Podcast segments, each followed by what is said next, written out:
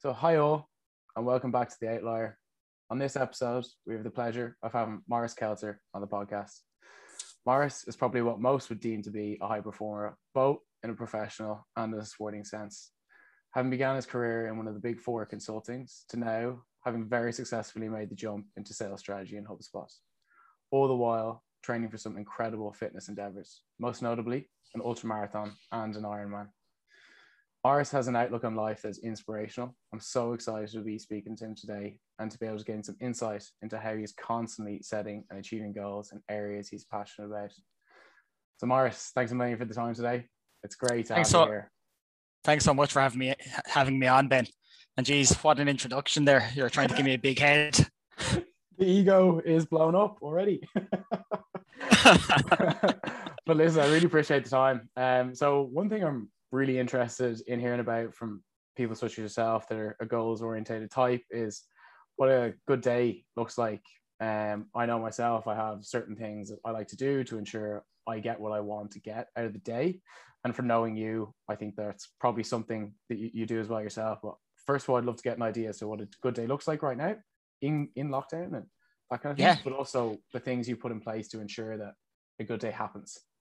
Yeah, that's it's a great question, Ben. And I think I suppose there's a difference between a good day and a normal day. Um, so like my day kind of depends on so I work off a, a monthly planning cycle, which mm-hmm. I can dive into in a second, but so that kind of builds the foundation of what my day is going to look like. But okay. regardless of my monthly goals, I always have a set structure for my days, especially in the morning. So like the morning is my favorite time of the day. So like every day, every good day starts with an early start, glass of cold water, a cup of coffee, all the good stuff, you know. Um, yeah. but like my my morning typically has three component parts, which I do every single day, and it's like an important part of my routine, and that's reading, journaling, and movement. So just diving into each of those areas, I suppose. In terms of reading, what I typically do is I read a book every day called Daily Stoic I'm not right. sure if you're familiar with it, Ben. Um, Ryan Holiday. No. yeah. Not, I'm familiar with the name, but I'm also familiar with Stoicism as a whole. But yeah, for, for people listening, could you give them an idea as to what Stoicism is? Yeah, I suppose Stoicism is like how I view Stoicism. It's like your internal operating system, and it's all about building up a mental resilience for when times get difficult, you're ready. Um, and it doesn't take you by surprise, basically. But what the book is, it's called The Daily Stoic, and it's just mm-hmm. 365 pages and it's one page a day. So basically, I get up, I read one page of that book, and it just gives you something to think about for the day. Um, and it sets the mind, it activates the mind first thing in the morning, which I think is great. So that's usually step one of my morning. I read that while having my coffee, only takes a minute, two minutes max. And then I move on to journaling.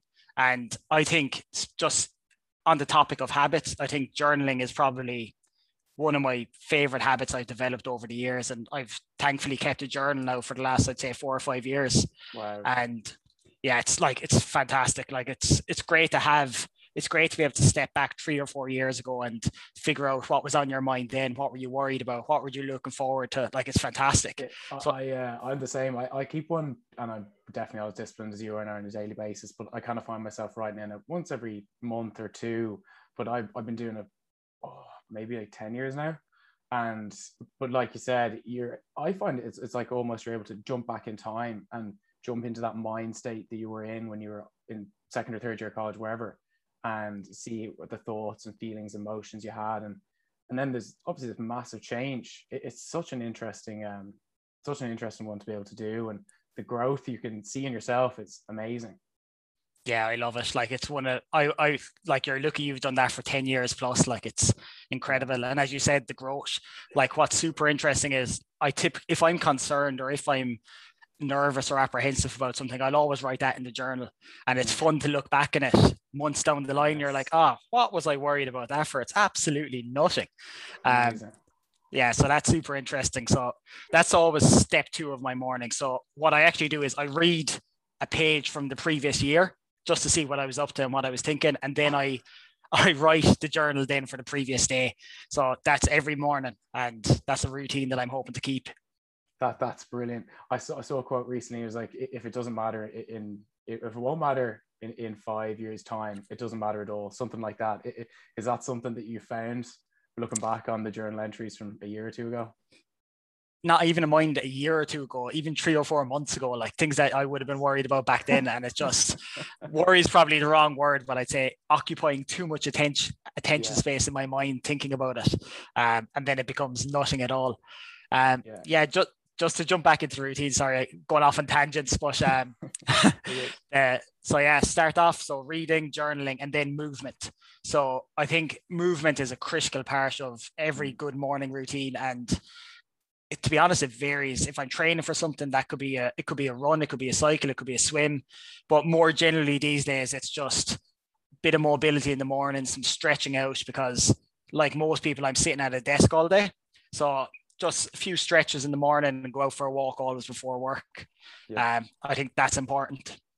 And to, to go to the movement part now, with, with a mutual friend of ours on Gary Featherstone last week, um, we were talking about that movement piece, but I think for, for clarity of mind and to feel like we're doing something, and Gary was saying, and I was saying that we don't need to go out and bash ourselves every single day. You know that it's just a little bit or whatever it feel, feels good on the day-to-day basis. And then you know every once in a while it is good to go out and bash yourself and see see where we are and test. What what, what are your feelings on that type of thing? Do you go out and smash it every day or is it a little bit or mix of both no um like my priority to be honest is i love being outdoors and movement just allows me to be outdoors for longer so i don't bash myself anymore. Like, like thinking back to when we used kill ourselves in Wadspen, like I haven't done that in a while. Um, but so yeah, I just take it easy and I just enjoy it. And quite often, like my movement, um, like it incorporates learning. So I'm always listening to audio books, always listen to podcasts. So it's nearly multitasking in that way. So I just take it easy, go for a nice gentle jog, listen to a podcast, listen to a book. Um, and it's just like peace of mind. It's brilliant. Brill, brill. And um, are you training for anything specific at the moment? So no, um, which is nice as well though, because mm-hmm. like for the last few years I've been I've had Ironman on the cards or I was training for a marathon, and now I can just train for the enjoyment of it. So I have nothing specific to work towards. So I'm not putting myself under any pressure. I do have a few goals. Like there's in August there's a hardman down in Kerry, which is like an Ironman distance triathlon. So hoping to do that if it goes ahead. Um, going to plan a few long runs this month um, and then like typically what I work towards, so I don't necessarily train for any one goal in these times just because there's so much uncertainty. But as I kind of said, like at the start of each month, I sit down and I plan out my month and I set myself targets and I set myself goals. So typically I have maybe six or seven categories depending on the month. And I sit down at the start of the month. So I sat down yesterday now mm-hmm. and I map out each of these categories and then I set my targets for the month based on them. So like the categories that I usually work off will be fitness, um, diet and nutrition, education and learning, um, finance, career, and then friends and family. So I they're my six core categories that I usually work from, and I set goals from those. So just back to your questions on fitness. So like mm. I set out my fitness goals. So for next month, um, like just an example of some of my goals, I want to cycle 800 kilometers, um, swim 10 kilometers in the sea, a random one actually, which I've been doing for the last few months in lockdown, which has worked particularly well, is doing 10,000 push-ups a month. Oh, Very wow. random, but it just works because when you're sitting at a desk all day, and you'll this as well, in between meetings, you're constant, like you might not even stand up. But because I have this goal of 10,000 push-ups, typically in between meetings, I get up and I bang out a few push-ups and get that movement in as much as possible. So that is a brilliant idea. You're starting to sound a little bit like David Goggins. I tell you, it's brilliant. I love it. Like, like my girlfriend Pauline, she thinks I'm nuts. Yeah. Like, because we could just be walking and then I'll just pop down and do 50 push-ups, and it's like, what is wrong with you, Maurice? He's just enjoying it. He's just enjoying it. Well, that's a that's great structure. And those um six or seven um subjects are they yeah. things that you came up with, or did you find those just in something you were reading, or uh, what's that? No, they're they're just for me to be honest i just came up with them myself and and they evolve over time mm. um like sometimes i might have nothing specific with diet or nutrition in there or sometimes i might have health in there like when i say health i mean like like last month i was like okay I haven't gone to the doctors in ages for an NCT, so to speak. Yeah, yeah. So I was like, I'll go for a checkup. So that was just a little goal I had. I was like, I'll go for a checkup and I, I'll go to the dentist. Like that's just random. It's not really a goal, but it's just something to tick off. Yeah. But like those six core categories are just something that I constantly go back to. Um, fitness, finance, educational learning, diet, nutrition, educational learning. Brilliant. And with, with the education and learning piece, is that things that you want to learn for your for your personal growth or professional growth, or probably both? Yeah, both. Um, so I think it's important to like always challenge yourself. Mhm. So like last month now, what I did was I I did a strategy course with Scott Galloway. Are you familiar with Scott? No, I haven't heard of him. So Scott Galloway is an N- NYU Stern professor, um, strategy professor. He has a great personal brand himself. Um, he's a great business thinker, and he just runs. He has an e-learning company, and basically he runs what he calls like an MBA type sprint. So it's two or three weeks of intense learning. Um, so I did that course last month, which was fantastic. Um, and otherwise, in the educational learning, as I said, it's about, all about pushing myself and trying to get myself out of my comfort zone. Um, like something I've always been interested in is entrepreneurship. And last month there was a NDRC, which is like the government agency for entrepreneurship in Ireland. They ran their first ever founders weekend. Um, so a founders weekend is like a startup weekend. So you basically go in and you, over the course of 48 hours, you start working on an idea and you bring it through to you develop the idea over the 48 hours as much as possible. And then at the end of the sunday you actually have to do a pitch and there's prizes at the end of it and stuff like that. So that was a goal that i had to do something like that for a while. And like especially when you're in lockdown you're like oh another weekend of zoom is it really something i want to do? But i had that as my one of my goals for last month and it turned out to be a fantastic experience so i really think like if you put down these education and learning goals it's a lot easier to tick them off and get them done when you don't feel like doing so otherwise. Real. And in terms of accountability on that, uh, like when I when I started getting involved in life coaching, accountability became a, really big part of it, and uh, like probably a lot like yourself, things that are written down are things that for me are more likely to be achieved. Um, that Yeah. said, i- in terms of accountability, I'm accountable to myself, and it really bugs me if I don't achieve a goal. I won't kill myself over it like I probably would have in the past, but it does get at me, and I'll make sure to to chase it even more so. But or do you have anyone that you're accountable to, or is it just yourself? No, I'm exactly the same as you, Ben. Like I'm I quite like I love setting goals and I love achieving them even more so. And like as you said, like so for example, last month one of my goals was to cycle 800 kilometers and I was lazy at the start of the month, so I didn't do too much cycling. Mhm. and that meant my last two weekends of the month I had to like like there was one weekend there I think I cycled I had to cycle 140 kilometers each day um like and just and I haven't like typically that would like if I was training for an Ironman that would be okay but I haven't been in training so like I'm cycling around Phoenix Park like a lunatic trying to get up to my 800 kilometers and so yeah once I set a goal I hold myself accountable At the start of the podcast, you said to me, "You don't bash yourself." okay. but like when I think about bashing myself, right? Yeah. Bashing myself is correlated to very, very high heart rate, I would say. Whereas this is more I'm pedaling, I'm listening to my book, I'm listening to a podcast. It's more a lot more relaxed rather than absolutely killing myself, I would say. sure, sure.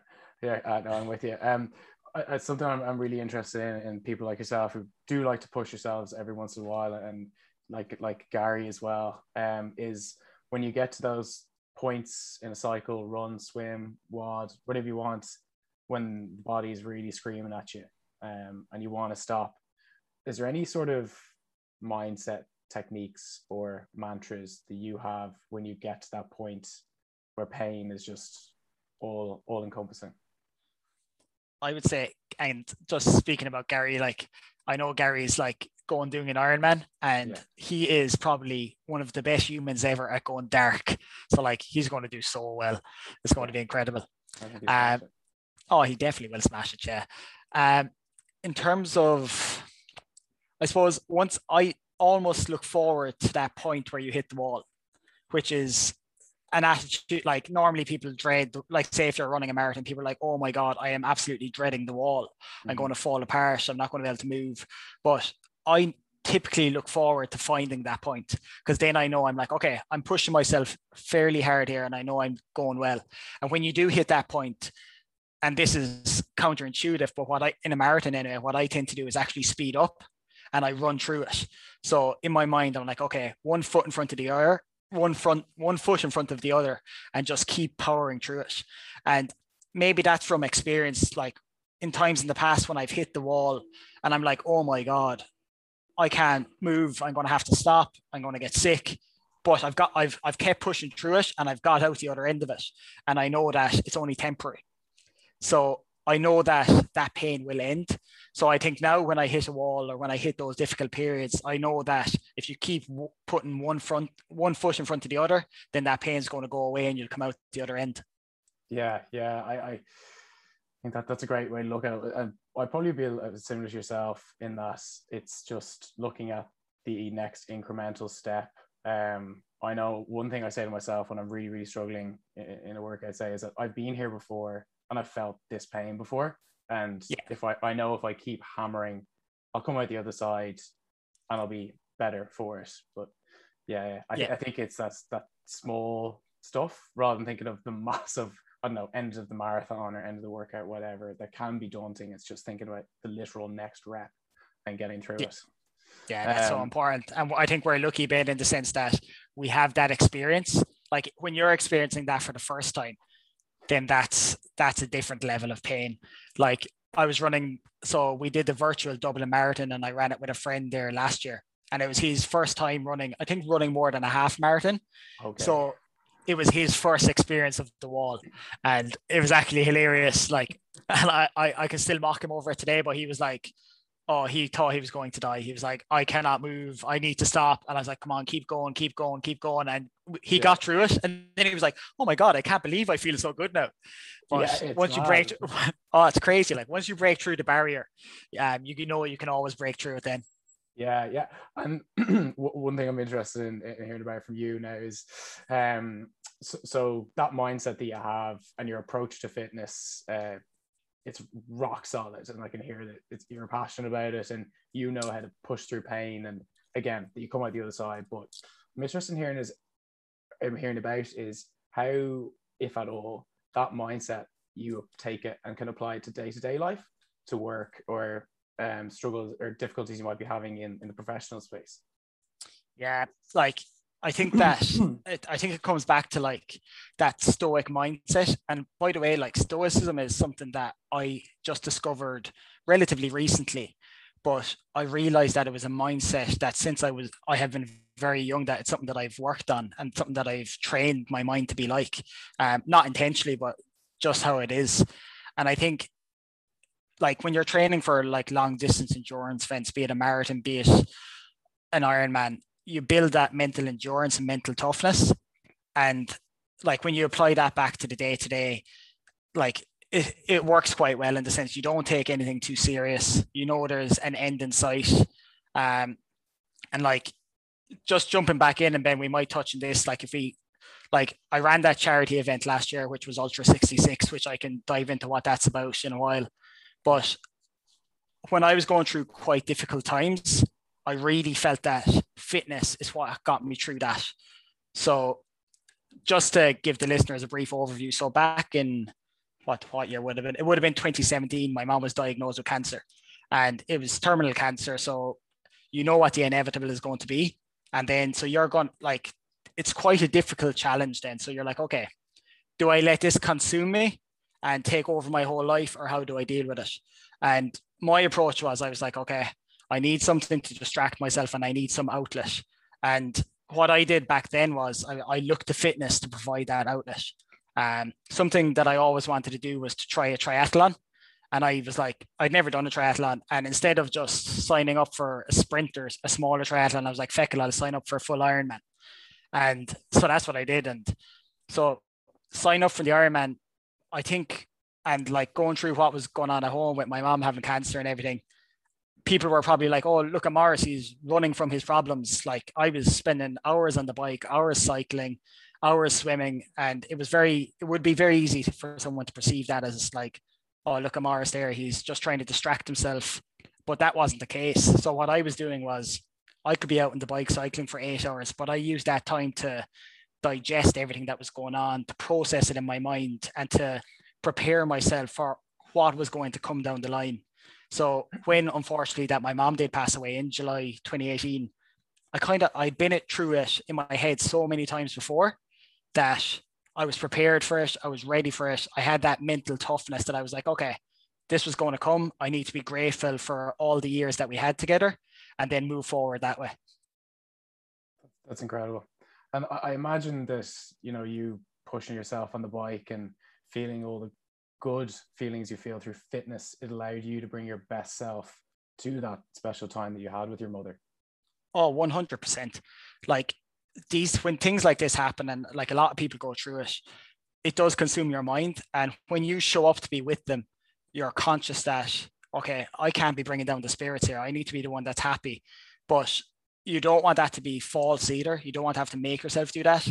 But when I did have that outlet on the bike or running, I always had a fresh mind and I felt positive when I was coming back to have those chats with my mom then, which was great. And like in a way as well, it completely like it acted as a distraction to my mom. Like she got like when I was training for this Ironman, she was loving it. Like so she was so excited. She, she was telling everybody about it. And like I did the Ironman on July 1st. And like like my mom was quite sick at the time and she was in hospital. But so the Ironman I did was over in Austria, and I would have got up at maybe four or five in the morning. And as soon as I got up, the phone was ringing. My mom had her alarm set back in Ireland to make sure she got up to wish me luck, and she was so excited, like which was fantastic because that was so my mom passed away on July 15th, so 15 days after I did the Ironman, and like the weeks before that, like all she could talk about was this. She was chatting to all her friends about it, posting on Facebook about it. Like she was just so excited. It almost gave her something else to live for. And I was lucky we got back to the hospital and like I was able to show her the medal and I have some great pictures with her with the medal around her neck and she was taking pictures and calling all the nurses in to show her to show them the medal and everything. So you know, they're lovely memories that I'll have forever now. Oh, thanks for sharing that, Maurice. That that's that's amazing. No problem. Yeah, and and probably a really good jumping in point to hear a little bit about um, Ultra 66 as well. I think this is a bonkers endeavor, and I just can't wait to hear about it. Yeah. Um, so Ultra 66 kind of, so I, I'll jump back a small bit first. Yeah. So in January 2020, myself and Pauline, my girlfriend, we decided we go traveling the world. And as you can imagine, yeah. 2020 was not a fantastic year for travel. um, but like we were actually very lucky. I'd say we probably got more travel done than most people in the world. So we had four months of solid travel. So we were in Dubai, we went to India, Vietnam, Malaysia, um, and eventually we were in lockdown in Malaysia, and we were there for three weeks.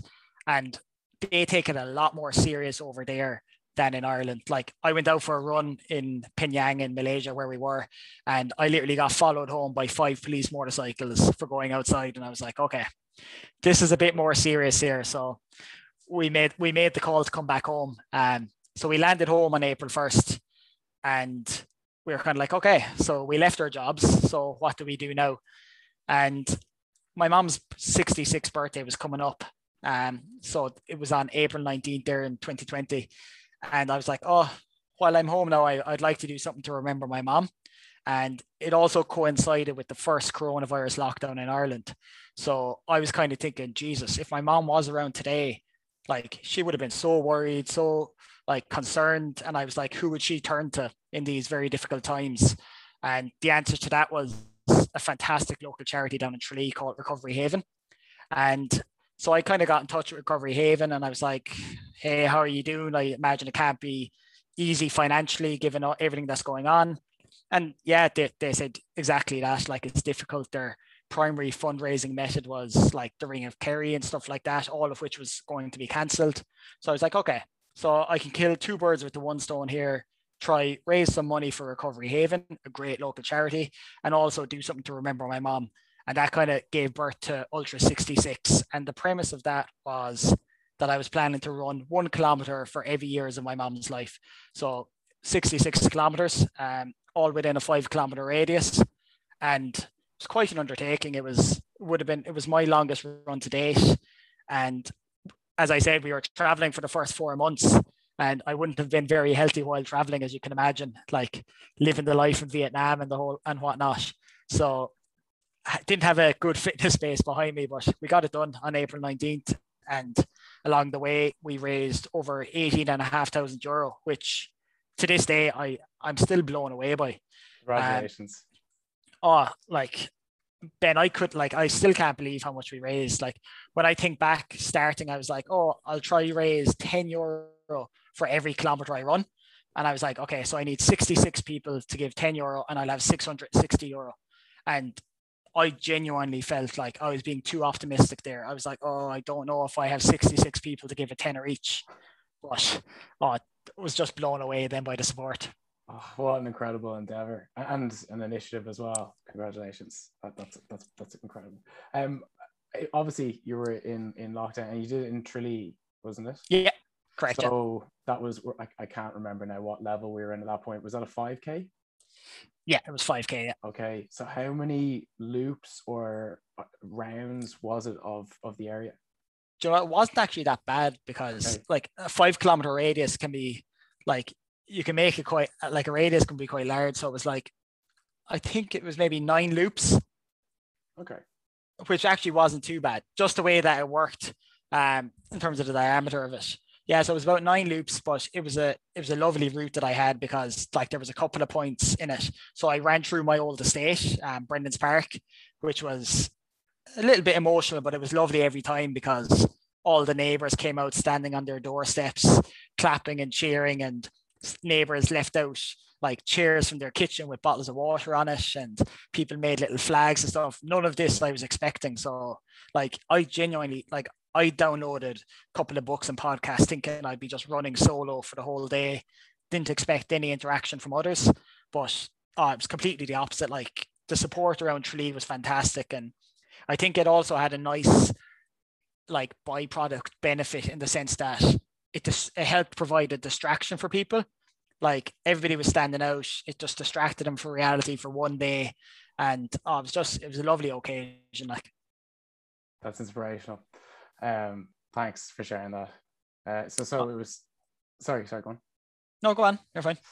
Uh, no, I was going to say so. Sixty-six kilometers. How how long does that take you? Um, good question. Trying to think back, I actually can't really remember. I'd say it was around the six hour mark, I think maybe. But like the way I looked at that was I was like, okay, I kind of broke it down. I was comfortable with a marathon. I'd run lots of marathons.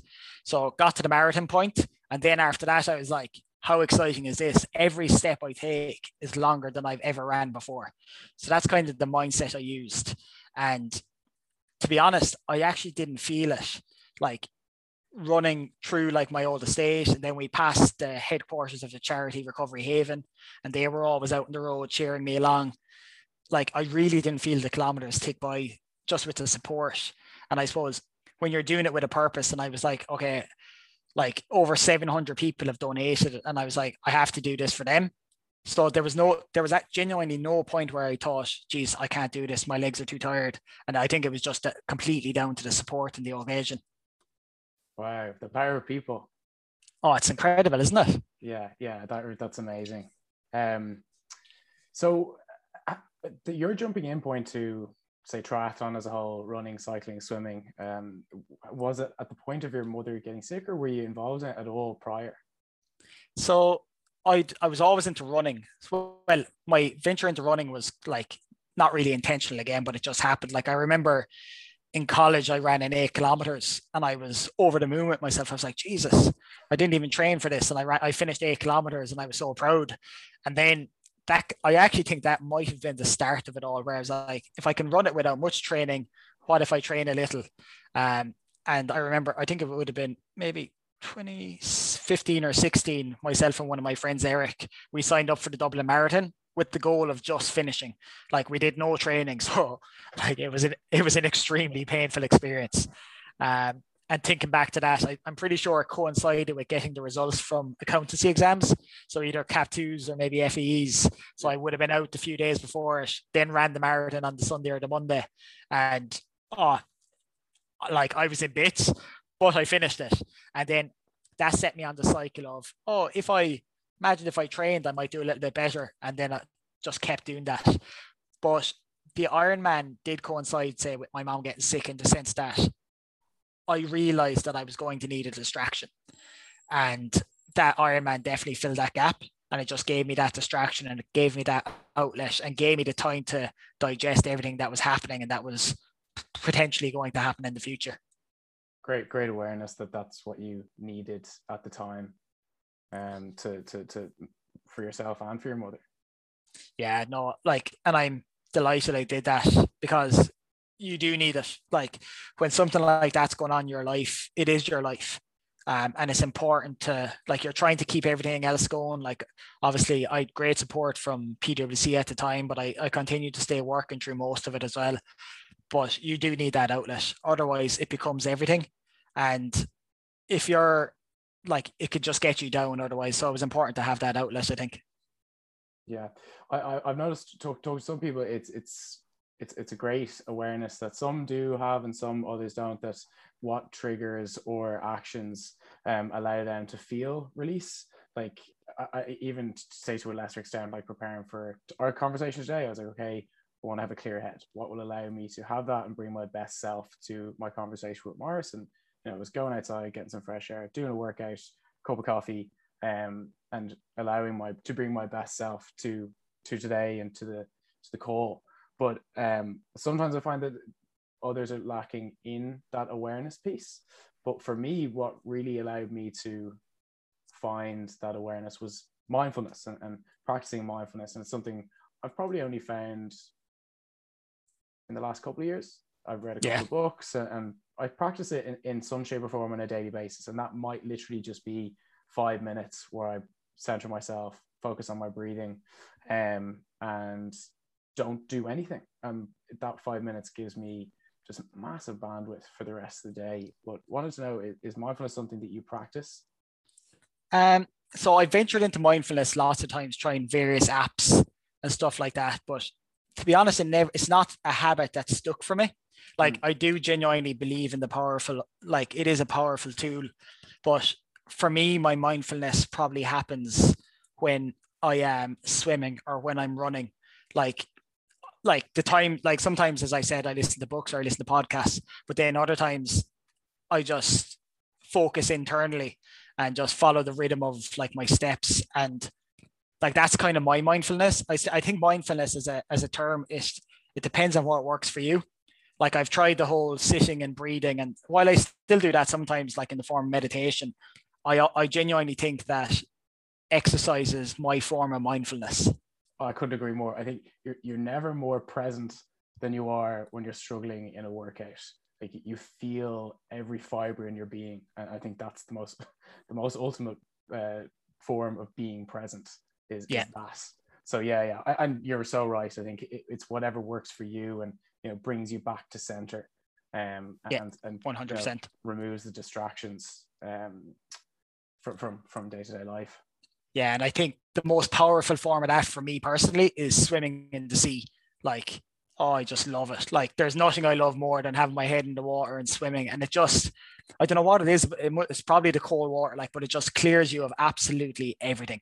And you just have such a clear mind. Like, often I could swim and not one single thought will enter my head, which is quite nice because it's hard to get that distraction free zone. And I think swimming does that for me Yeah. you're a braver man than I. I. am trying to work up the nerve now to go down to to Sea Point and, and just swim out to that buoy and back, but it's it's eluding me. Um, Let, us do it, Ben. We'll do it together. Okay, that's actually a great idea. I'll take you up on that. yeah, I'll hold you to that now. Oh God, I'm free this weekend. Thanks. Uh, excuse me. And so, uh, one thing I'm interested in hearing about from you is like, I, it sounds to me like you found a passion in triathlon, and it, this will probably be something that Maurice will do for the rest of his entire life in some shape or form. Um, yeah. Looking back on on your sporting career, let's call it, as a kid, were you doing? And, and I know you said you started running properly in college. What kind of sports were you doing at that point in time? Um, so when I was younger, like I I always played a bit of soccer, played a bit of Gaelic. Um, nothing too much, but one thing that underpinned everything was I always, always loved being outside. Mm. Um, like my mom was like, she loves fishing, which is random enough for a lady, you might say, but she spent her life basically out in Fenit Pier. So Fenit is just like a little seaside area just outside of maybe 20 minutes outside of Tralee. And like I basically grew up in Fenit. So I was always outdoors. Um, and like Fenit's a great spot for swimming as well. So I would have always been in the water once it was hot enough um, out during the summer. And I think I grew up outdoors. And that's kind of what fueled my interest in exercise more than anything. It's just a passion for the outdoors and nature. Um, that underpins it really, I think. Okay, okay. I, I, was probably asking a, a, bit of a loaded question that I was going to ask you um, if you were to go back in time, or say, say for example, you would have kids of your own. Is there any yeah. specific um, sport that you would like to get them involved in based on your experience to date? Um, I would say no specific sport. Like I think when you're young, especially, it's important to try everything.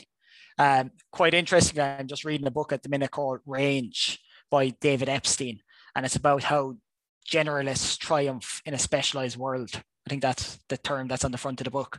But um, and in that book, they actually draw the comparison of Tiger Woods and Nadal, I think it is, and basically they speak about how, or sorry, Roger Federer, and they speak about how Tiger basically came out with the womb and he was swinging a golf club, and then you have the comparison of Roger Federer who he played every sport under the sun before he eventually was like, you know what? I kind of like tennis.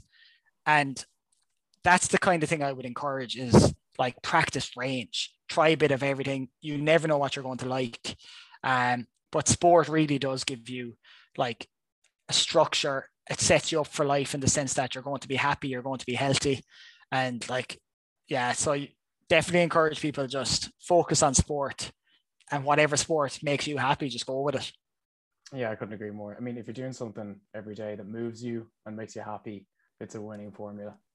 That's it. And like for me, the reason why I just love triathlon is because it just made me so productive in other areas of life. Like they often say, like if you want something done, give it to a busy person.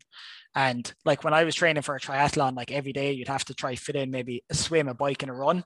So I was just getting up at crazy hours in the morning.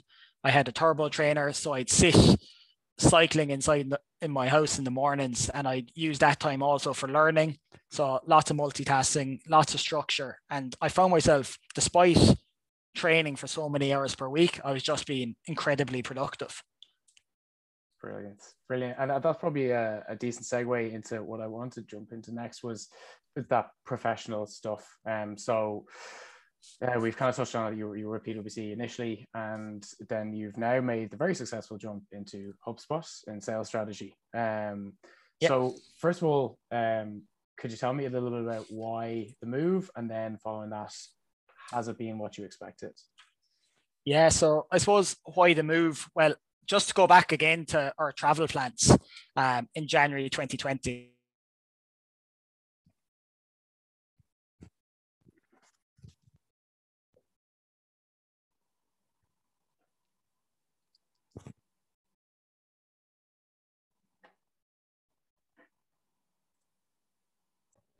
Yeah, so back in April 2020, when we set off and traveling, there was two aspects behind that. So one was obviously to go explore new cultures and see as much of the world as possible.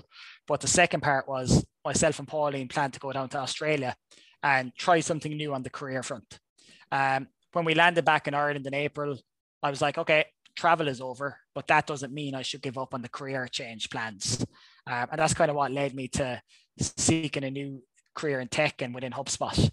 Um, when so I had some experience previously working in Google, and I loved that environment, fast paced, high growth, high energy, and I knew that was kind of the area that I wanted to work in. So kind of a tech firm like that. When when looking at a new career choice, I suppose there was a few boxes that I wanted to tick for me personally. Um, one was I wanted it to be a high growth tech type company, so high growth, high energy. Um, second was I wanted it to be a public company. So reasons for that, I just wanted to be able to get some skin in the game basically and get some equity under my belt. Absolutely. And, yeah, it's important. Oh, definitely. Like it's huge. Like when you have skin in the game, you look at things a lot differently. Um, And then why sales and why sales strategy, I suppose, then was the, was the third part of that. Looking across my experience from consulting, I got a broad range of experience, but I had that gap in sales. And I was like, that's something that I wanted to look into and didn't know if I wanted to sell directly, which led me into the operational side of it and the strategy side of it.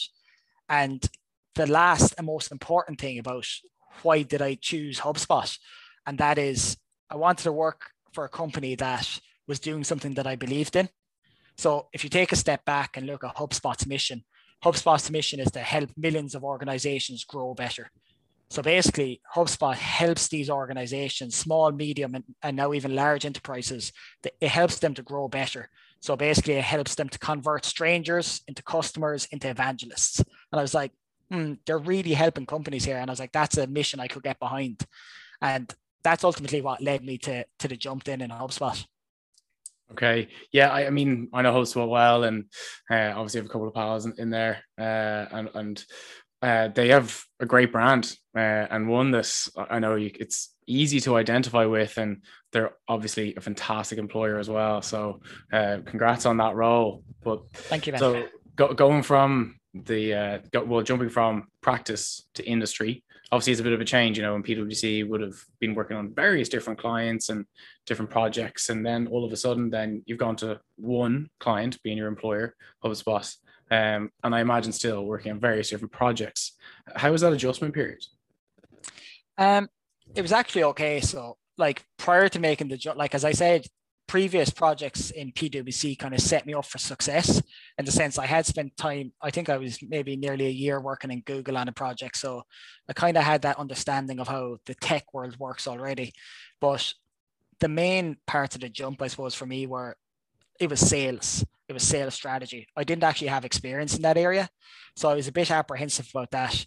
So like I just took some simple steps before jumping in, read lots of books, listened to as many podcasts as I possibly could, spoke to people in the industry in different companies, just try get an understanding. But then when you immerse yourself in the role, you realize even if I didn't read those books, it's all about on the job learning. And like thankfully, like we have an incredible team there in sales strategy and HubSpot and it was fantastic just to learn for all of them. Um, obviously, you have an additional challenge on top, which I know you encountered as well, Ben, in that it's remote. Like the big thing here is I've never been in a HubSpot office. I've never met the majority of people that I actually work with on a day to day basis. And you're the same as far as I know, Ben, aren't you? Absolutely. Yeah. I as think I've met my manager in person once uh, and then another member of the team once because I bumped into him on a stroll, which was very strange. And I, I, I, give you a bit of an anecdote as to my feelings around this. So when I was working with, um, when I was working with Coca Cola in, in in Melbourne, uh, I I looked after the state of Tasmania and Victoria doing HR for them. I was based in Melbourne, so the guys in Tassie, I, I never met, and it was all over Zoom. And uh, there was one one guy, and he senior sales manager guy. I talked to him, I think, every week, uh, all over Zoom. And he was up in Melbourne then for a sales conference. And um, he's like, I'll be up. We should go for a beer. I was like, absolutely great. So I like I like to stand at a stand-up desk. I'm standing at one now, and I had one in, in Cope as well. I'm standing there typing my. I'm not the tallest guy, as you know. I think I'm six foot flat, and I get this. Tall enough, then. tall enough. This punch in the ribs anyway, and it's your man. He's like, "Hey, getting on?" And I and I look around and I'd say the poor guy is all of five foot five. And you know, you have to keep you have to keep a very calm face and say, Oh, hey, how are you? But like so I learned my lesson about how to behave around people you've only encountered over Zoom. So luckily my my now manager in Trevere was uh as, as tall as I'd expected. Um, it was a funny one. It was like a strange Tinder date or something like that meeting. oh, it's so strange. Like and like you have to meet people twice. Like you have your virtual meeting and then you're in person. Exactly. I, I still have all these in person ones to go. So I'm sure I'll have plenty of similar stories once that happens. Yeah. um, but yeah, so so anyway, uh, sales strategy in HubSpot. Um, it, it's so how long have you been there? Six six months now. Um, so I joined in June, so pushing up on ten months roughly now. I'd say nine okay. ten months. Yeah. Hopefully, we'll get back into uh into some sort of office within the next year yeah, I can't wait. Like I actually realize how much I love like human interaction. It's crazy. Like you just miss it so much. So really excited for that to happen again. Yeah, me too. Me too. Um, so probably changing pace a little bit again.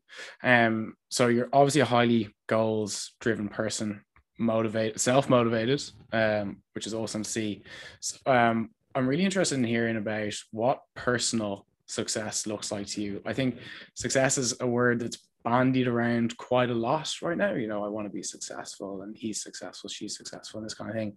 But successful is so relative. You know, my success and your success could be chalk and cheese in terms of what we understand it to be and what we want for ourselves. So I'd love to get a bit of a picture as to what success looks like for Maurice. Yeah. And how that vision has changed over time as well. Yeah, I think maybe start with the second part of your question there. Like, it's a great question. And like, as you said, it's different for everybody.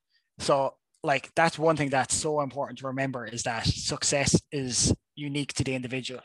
Um, like, I think that's really important to remember. Like, if I jump back to college, I was like super ambitious and I set myself targets which were completely unrealistic. And the reason why that was is because I would have compared myself to like extremely successful entrepreneurs. And I was like, okay, that's the measure of success. You look at the likes of Mark Zuckerberg, 22, 23, he set up Facebook, a billionaire, extremely successful. And I was like, yeah, that's my measure of success. So that was when I was in college. And as time goes by, you're like, okay, Mark Zuckerberg is never going to be able to go to Thailand with his friends and have the time of his life going partying, having a great having a great time. Mark Zuckerberg is never going to be able to spend 20 hours a week training for a run. And so I think my vision of success transformed as a result of that. And as I said, like I, I recently listened to a podcast and Paul Graham, who's the founder of Y Combinator, a startup incubator, which Stripe and a number of other fantastic companies came from. And Paul Graham's given advice to 20 year olds. It was like a how to start a company module in Stanford. And he said, don't start a company in your 20s. And he said, your 20s is for enjoying yourself. Make the most of your 20s. And oh, oh it's it's like I was refreshing to hear, hear him say it because he's funded some of the world's most successful companies, all of which have extremely young founders. And they're the type of people I would have previously matched myself with. And what Paul Graham actually said, and I was reading a different book afterwards. It's like the average age of a successful tech founder is like 42. And you're like, Jesus, that's not what you would expect at all. Um, like you look at Jeff Bezos, and Jeff Bezos started Amazon when he was 33, I think. Um, so that kind of changed my perspective on a lot of things. And I was like, look, like over the last 10 years, I've actually accomplished a lot. I, I've built my career. I've qualified as an accountant. Not that I use it day to day, but I still have that stamp of financial literacy. I've traveled to, I don't know, maybe over over 42 countries. I found a love and a passion for sports. I've built some incredible relationships and made some incredible friends along the way. And that kind of really helped me to focus on what success is today. So like today it's kind of changed. So today success is about making the most of every day um, working to find my own limits and reach my full potential. And and then my passions as i said fitness and like seeking to find my limits in endurance and in fitness. So i think as you like as you rightly said there it's very unique to the individual and it definitely changes over time. Awesome.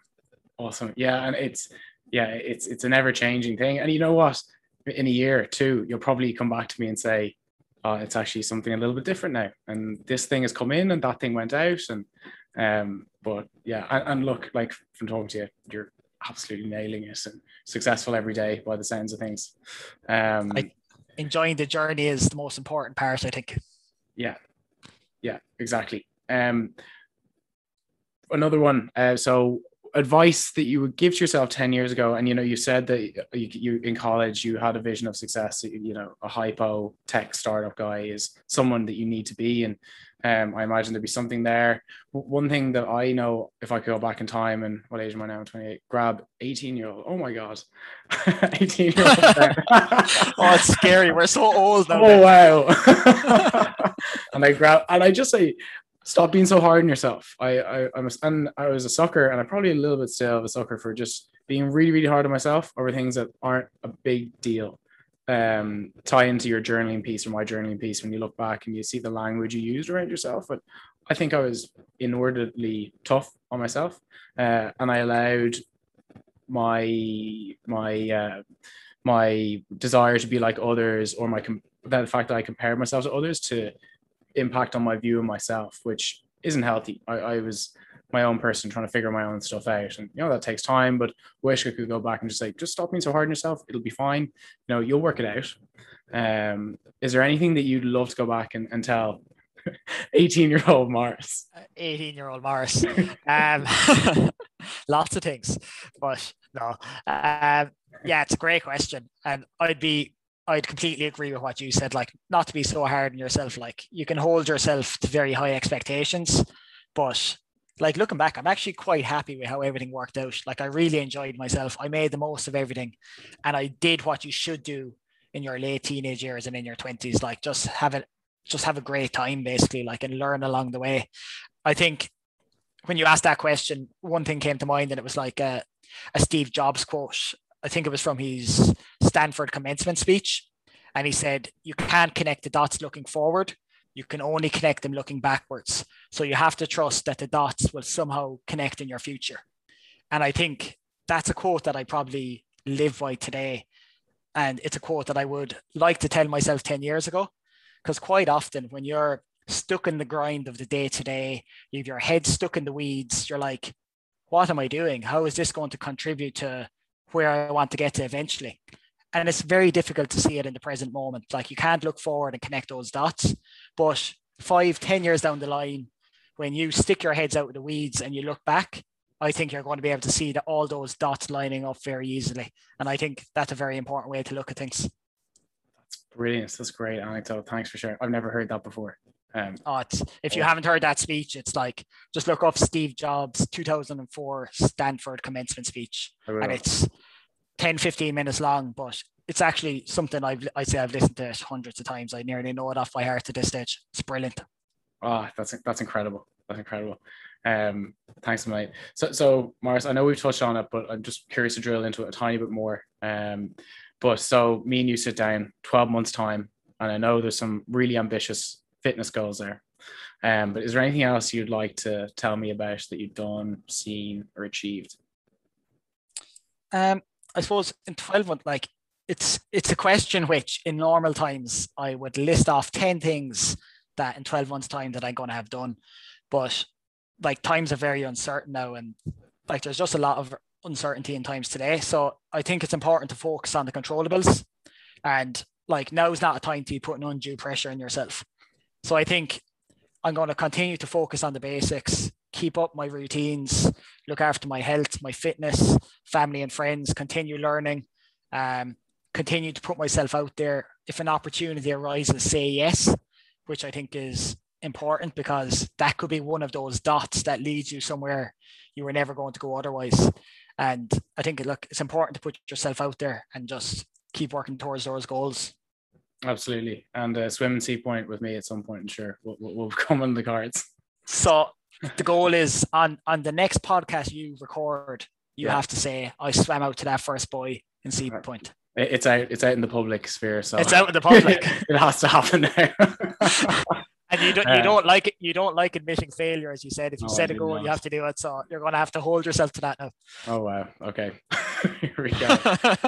um, so last but not least, um, there's obviously so many exciting things that are held, held in the future for you.